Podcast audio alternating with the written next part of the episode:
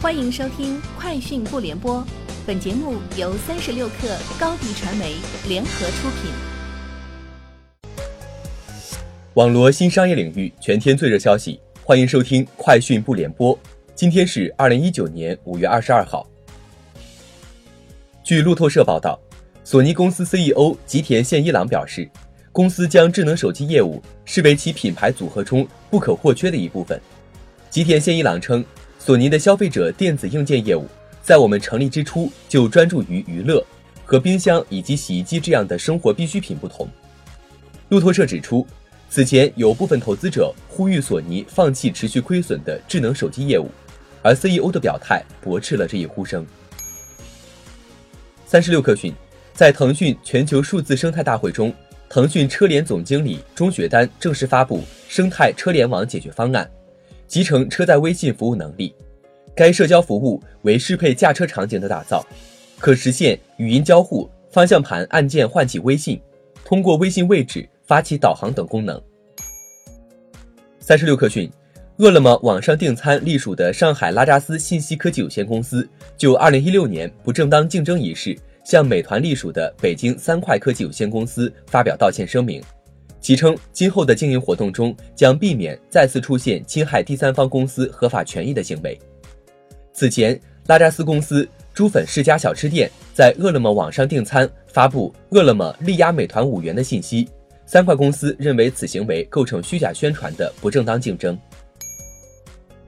据外媒报道，特斯拉上周二将 Model S 和 Model X 的标准续航版起售价分别下调了三千美元和两千美元。近两个月，特斯拉多次调整电动汽车的售价，在三月份上调了旗下三款在售电动汽车中八个版本的售价，最高上调了五千美元。四月底，特斯拉又对车型进行了一次调整，Model S 和 Model X 的标准续航版再次上架。三十六氪讯，近日，中国社科院新媒体研究中心与趣头条联合发布三线及以下新兴市场网民触网习惯研究报告。趣头条研究院数据显示，新兴市场百分之七十七点零七的网民为高中及以下学历，过半用户表示希望从阅读内容中获得有效的指导，如养生、教育、预防疾病、生活小常识等。此外，由于三线以下用户生活节奏更加缓慢，通勤时间又短于一二线城市用户，因此用户的登录峰值来得更早一点，主要集中在十八点到二十一点之间。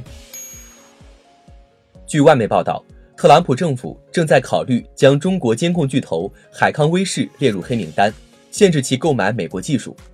对此，海康威视董秘黄方红在朋友圈发布消息称，已关注到《纽约时报》今早的报道，期望公司得到公平公正的对待。黄方红表示，海康威视是一家产品供应商，我们未做过不恰当的行为。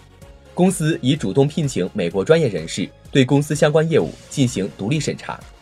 专业人士将在获得充分的证据后，回应海外各相关方。五月二十一号晚间，新三板挂牌公司开心麻花公告，全国股转系统受理了其摘牌申请，将在五月二十二号终止其股票挂牌。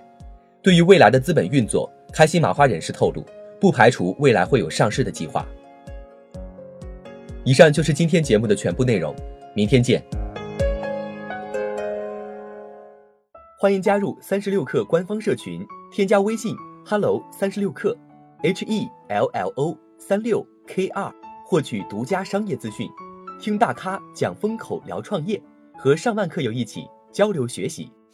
高迪传媒，我们制造影响力。商务合作，请关注新浪微博高迪传媒。